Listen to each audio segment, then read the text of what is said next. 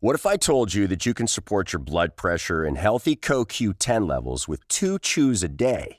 The new SuperBeets Heart Chews Advanced is now supercharged with CoQ10. That's like getting CoQ10 for free. Our powerful blend of beetroot, grapeseed extract, and CoQ10 supports your cardiovascular health. Visit radiobeats.com and find out how you can get a free 30-day supply on bundles and save 15% with the promo code DEAL.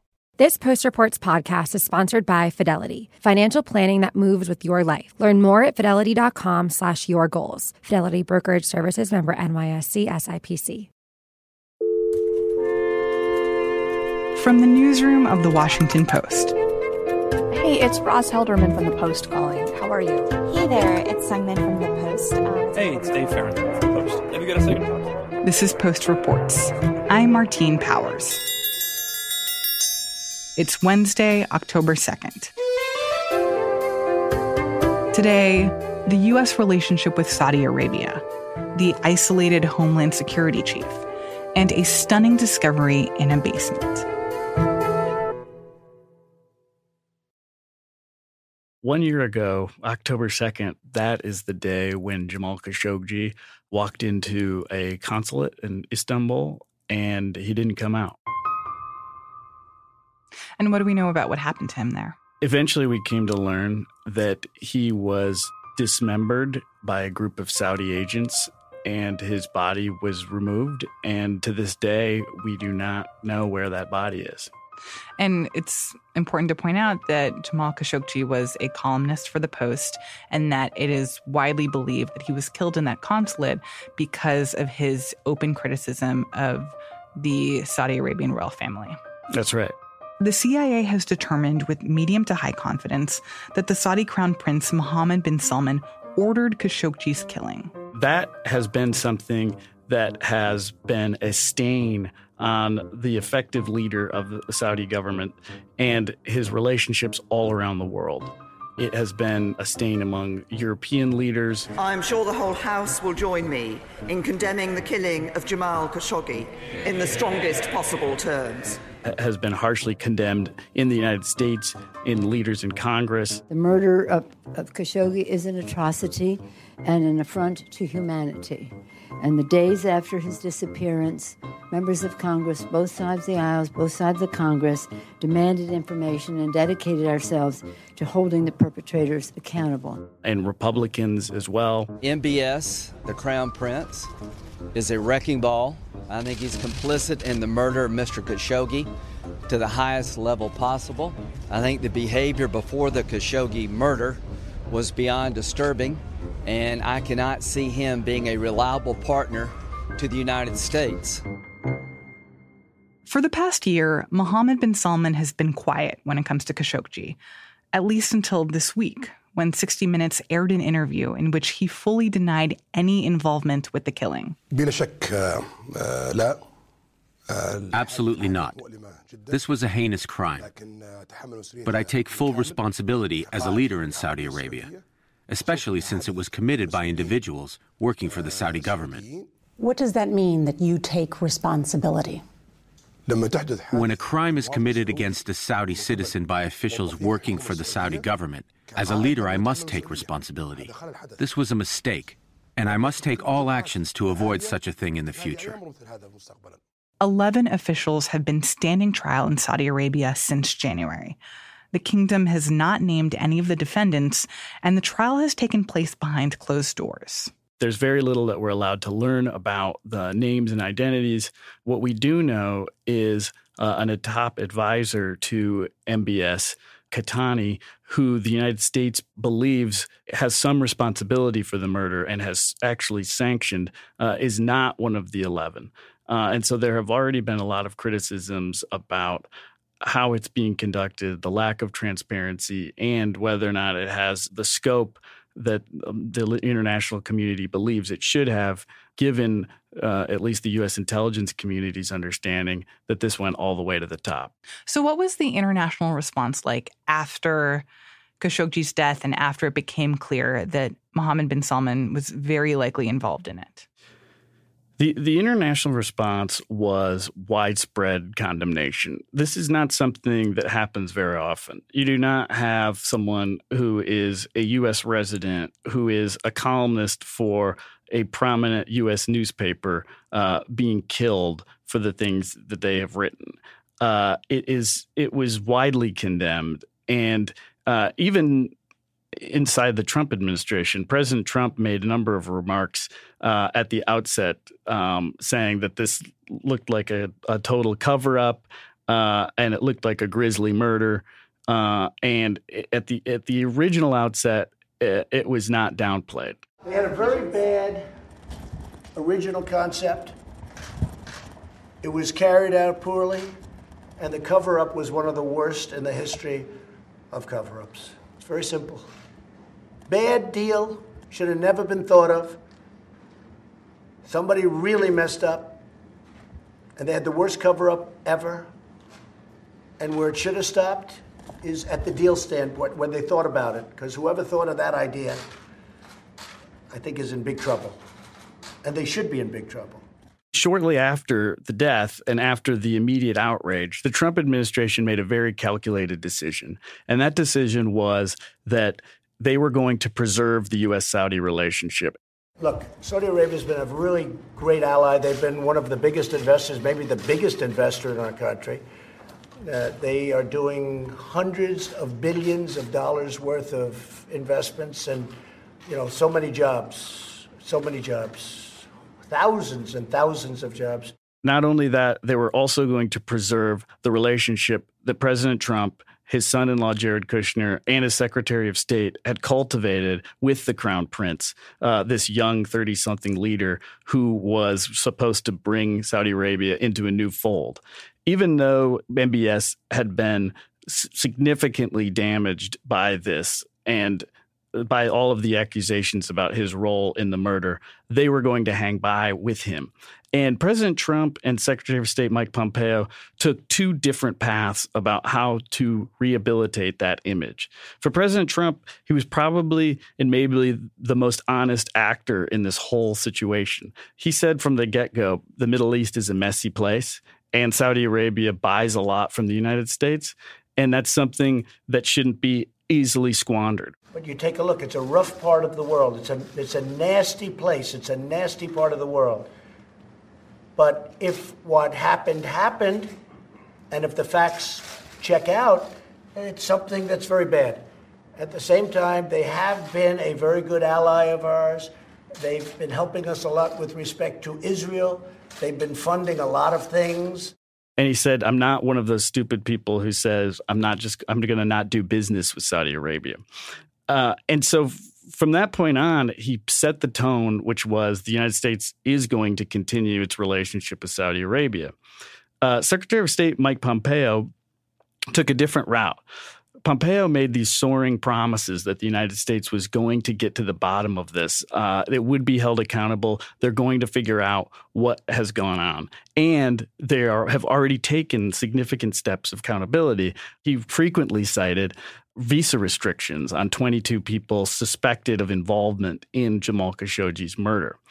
And every time he's asked about it, a year out, he says the same thing. We are going to get to the bottom of it. We're not ruling out future steps. But here we are a year out, and no one has been charged with their involvement in the murder.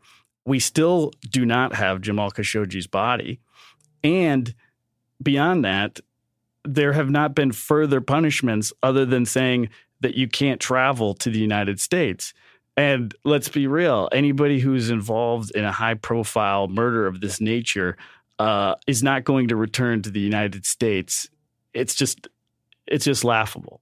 And I think that the tack that President Trump and Mike Pompeo have taken has kind of given a cue to the rest of the world.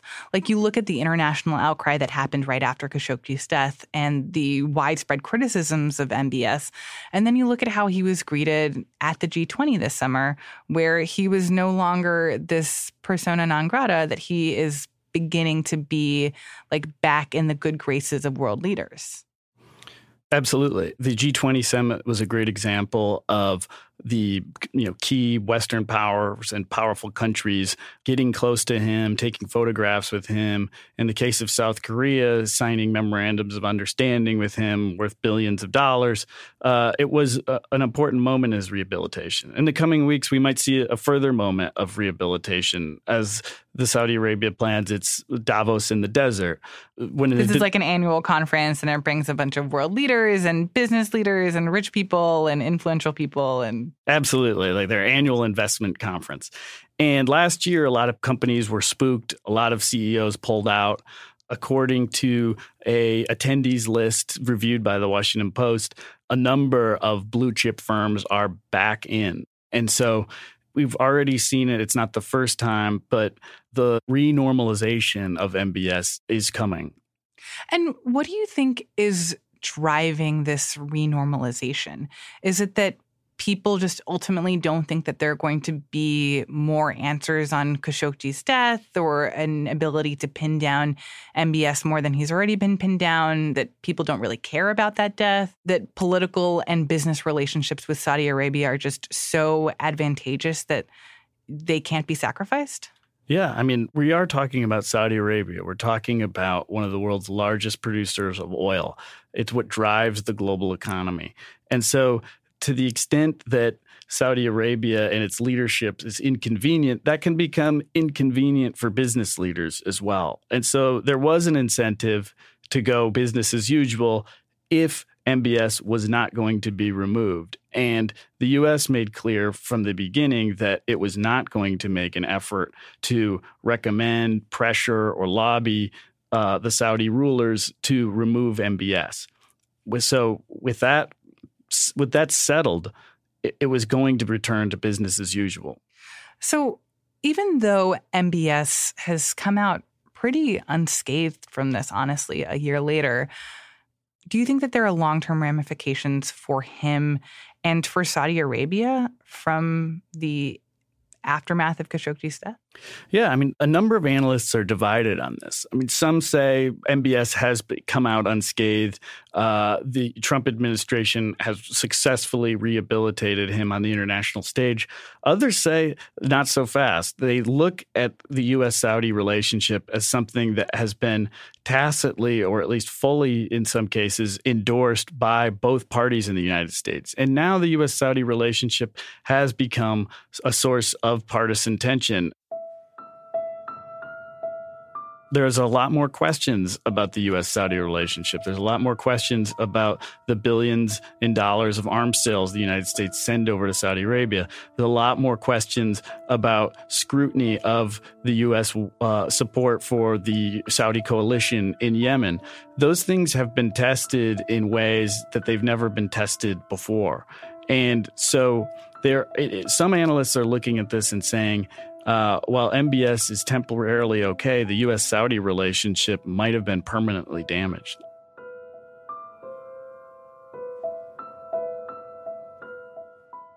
John Hudson covers national security for The Post.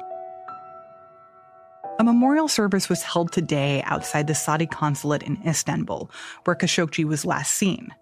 There were speeches from Jeff Bezos, the owner of The Post, Fred Ryan, the publisher of The Post, and Khashoggi's fiancee, Hatice Cengiz. Last year today, I was standing here. I was a girl in law waiting for my man to come out of the consulate. We wanted to go to dinner we wanted to invite our friends to our wedding. Now, after a worst year in my life, I stand here, broken but proud.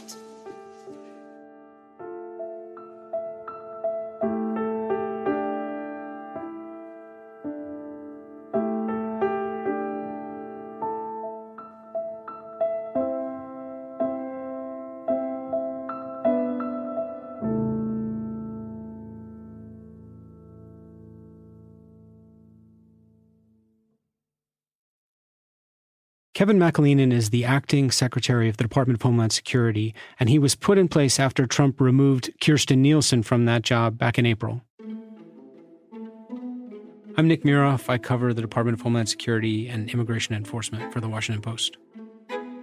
McAleenan, to me, is one of the most fascinating figures in the whole Trump administration. He is essentially in charge of one of the most important issues to the president, that being immigration enforcement. He is the acting DHS secretary, but um, in the six months that he's been on the job, his focus has almost entirely been on trying to get the crisis at the border under control. CBP is facing an unprecedented humanitarian and border security crisis all along our southwest border.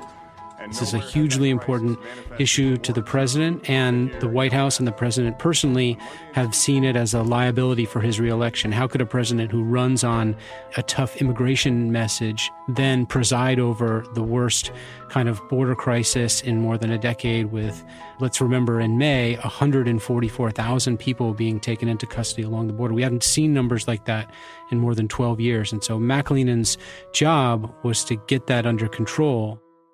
So, in the six months since he stepped into this acting role in the middle of this crisis, how successful has he been in trying to manage it?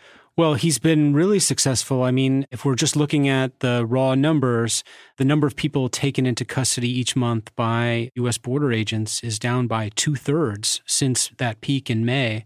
The administration has also implemented a series of executive measures that are designed to prevent another big surge of this type. And McAleenan personally has managed to secure bilateral agreements with Central American countries that will potentially allow the United States to send asylum seekers from the U.S. border back to those countries. We've also got a deal with the Mexican government that you'll recall came after the president threatened Mexico with tariffs that has resulted in the U.S. sending more than about 50,000 people back into Mexican border cities, into very you know dangerous cities, to wait on the Mexican side of the border while their cases are, are processed in the U.S. courts. All of these measures have made it significantly more difficult for Central Americans to come across the border and be released into the interior of the United States while they have some kind of pending immigration claim. And so, you know, he has done the one thing, he has delivered on the one thing that mattered the most to the president, which is to drive the border numbers down, even though he doesn't talk about immigration or message on immigration the way that other officials in the in the Trump administration do? How does he talk about or message about immigration especially if he it sounds like his big job is basically to execute exactly what president trump wants? It is and he has done that. He has been at the center of so many of the trump administration's most controversial immigration enforcement measures and yet one of the things that's notable about the way he even talks about immigration enforcement is he doesn't use the term illegal aliens. Um, he talks about vulnerable families, and he speaks about migrants not as as a kind of criminal horde that is that is invading the country, but as as vulnerable families who are um, who are you know being victimized by smuggling organizations and who are mostly coming here you know for for economic reasons or for or for you know respectable reasons, but not that there's some sort of grave threat to American security. He comes from a kind of, you know, more traditional law enforcement perspective and wants to try to maintain and sort of protect DHS and the immigration enforcement mission from this kind of extreme polarization that is has occurred under Trump. And what are some of the ways where he kind of comes into conflict with President Trump or President Trump's ideas when it comes to how to perform border enforcement without making it highly politicized. Well, that's gotten him into trouble several times. There was an episode earlier this year when ICE the Immigration and Customs Enforcement, you know, had this uh, what was called the family operation. They were ready to go forward with a mass roundup of Central American families that had that had come across the border and been released into the interior of the United States and had not shown up for their court dates. And so ICE um, had this plan on on on the shelf for a while and was eager to put it into practice. Um, but at right at that moment, you know, McAleenan was arguing, um, uh, was was pleading with lawmakers for a for a 4.6 billion dollar supplemental emergency package to alleviate some of the worst conditions at the border. And so he didn't want to inflame the Democrats, so he was trying to to win support for this for this aid package. And he was also concerned that this would result once more in the separation of of children from their parents. He was very much you know burned by the by his his role in in in the zero tolerance family separations of last year. Regretted um, his his role in that.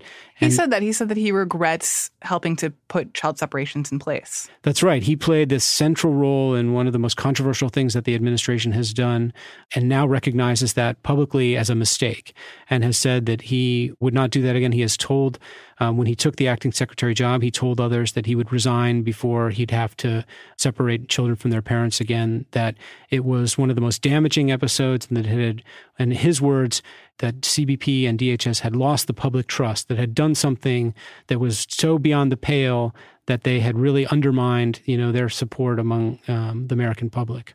So it sounds that in a lot of ways he's trying to tamp down on the harsher impulses sometimes coming from President Trump or from the White House on immigration.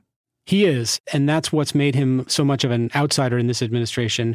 He's done things just in the past few weeks that you wouldn't really expect from other Trump officials, particularly at a time when things are getting even more combative and contentious.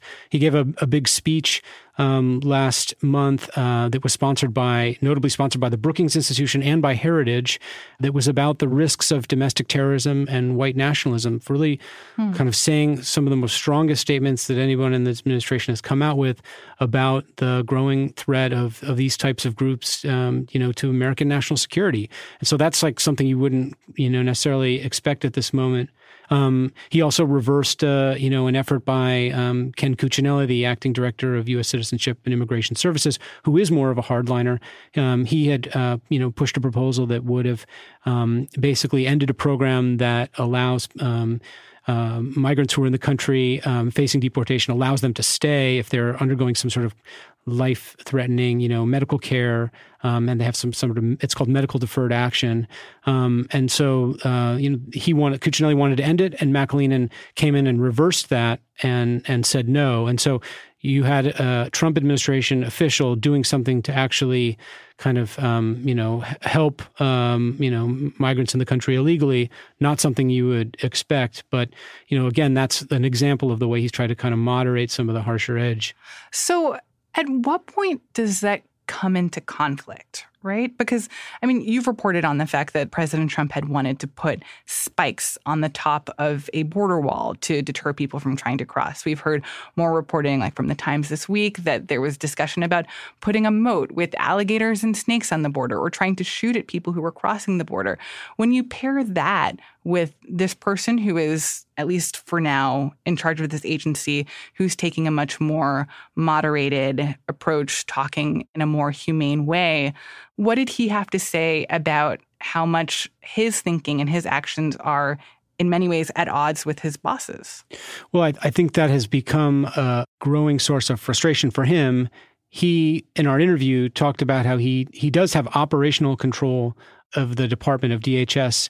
He can coordinate the response at the border, for example, but he feels like he has lost control of the kind of public messaging on immigration enforcement as other figures like Cuccinelli or the acting commissioner of CBP, Mark Morgan, are out there very much embracing the president's kind of harsher impulses and rhetoric, and certainly appear more like the kinds of officials you would want as surrogates in a campaign mode versus someone like McAleenan who actually has, you know, experience, you know, running these agencies and has been running them. And so one of the great ironies of McAleenan's tenure is that he's been very effective at the thing that has mattered most, getting this crisis under control because he does have the experience, but just tonally and message wise, he doesn't really fit in this administration and, you know, has been very conflicted about implementing some of these measures, you know, that are going to be his legacy, you know, in that job.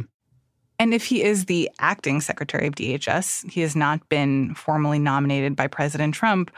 That difference in rhetoric and tone, what does that say about his potential future? I think his potential future looks more and more shaky. I mean, he has been in the job in the acting role longer than any other acting head of DHS since the creation of the department after September 11th. You know, this is an agency that was formed after the September 11th terrorist attacks. And since then, successive U.S. presidents have placed a big emphasis on having a Senate confirmed senior figure in that role to sort of reassure the American public that there was somebody at the wheel.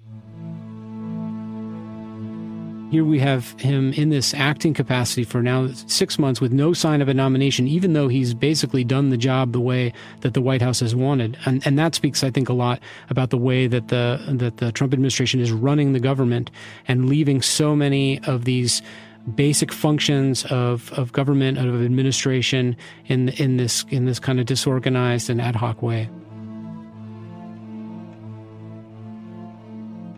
Nick Miroff covers the Department of Homeland Security for The Post.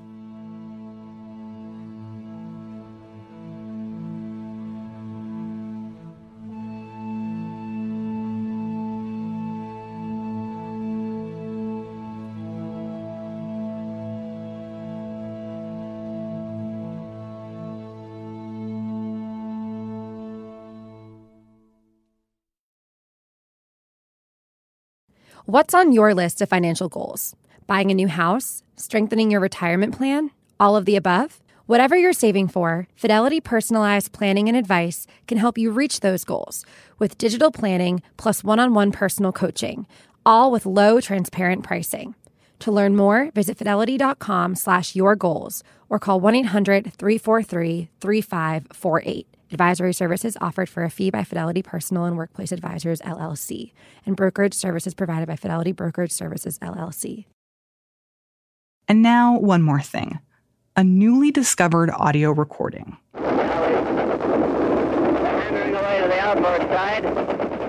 You hear people yelling, and you hear these planes going over this incredible din of anti-aircraft fire. The uh, correspondent's trying to narrate what's going on, and his voice is, uh, you know, drowned out in different parts by the racket of the gunfire. Because there seem to have been none on any of the ships around us at all. Could see nothing in the night, no fires or anything of that kind. Here we go again, another plane's come over you're hearing D Day, you're hearing the battle uh, underway. Right over our port side. My name is Mike Ruane, uh, and I cover uh, history, among other things, for the Washington Post.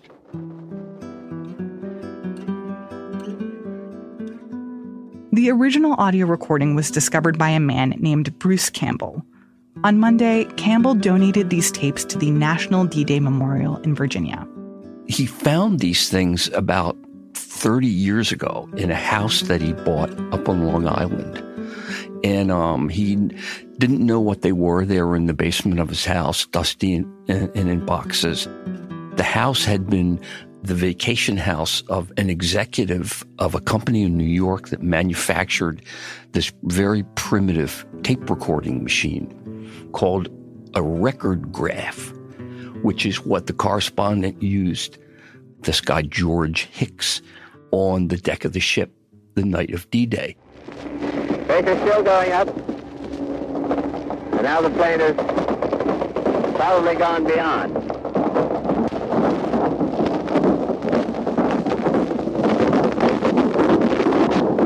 Looks like we're going to have a night tonight.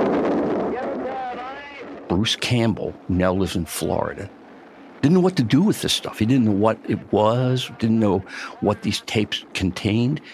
And over the course of the years, he did a lot of research and found a technician in England who was familiar with this now long obsolete recording machine.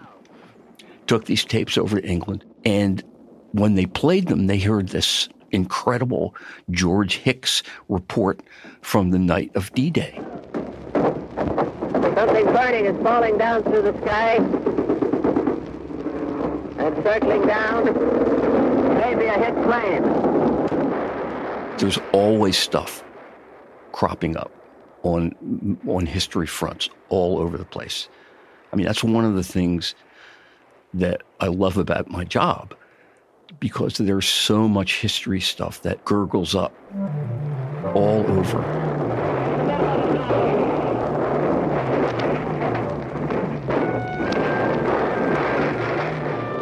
I just think it's an incredible find, and it may be even bigger than we realize.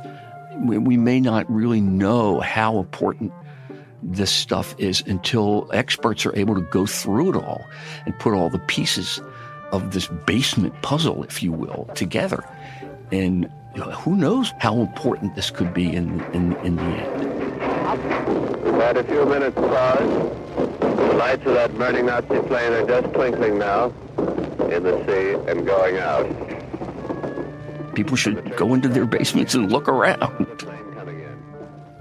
Mike Ruane writes about history for The Post. Now 10 past 12 and the German air attack seems to have died out. To recapitulate,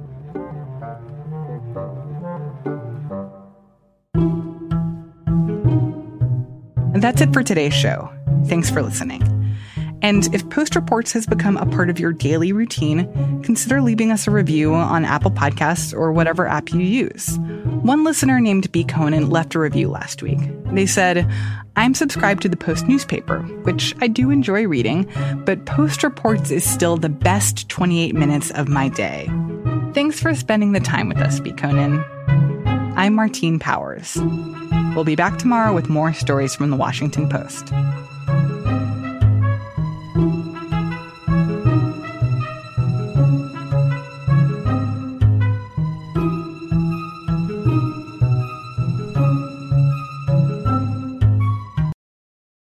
What's on your list of financial goals?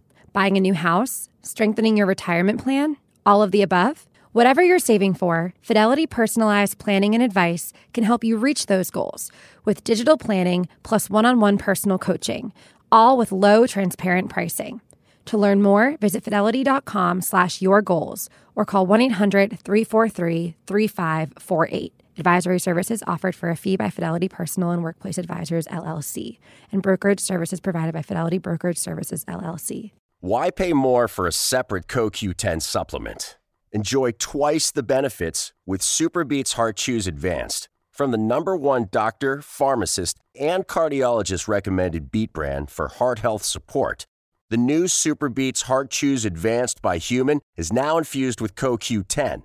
That's essentially like getting CoQ10 for free.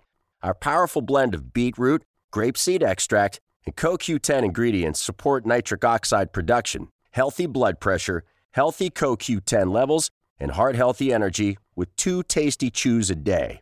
Plus, SuperBeets Heart Chews Advance are plant based, so you get heart healthy energy without stimulants. For a limited time, get a free 30 day supply of SuperBeets Heart Chews on all bundles and 15% off your first order by going to radiobeets.com and using promo code DEAL. That's radio, B E E T S dot com, code DEAL.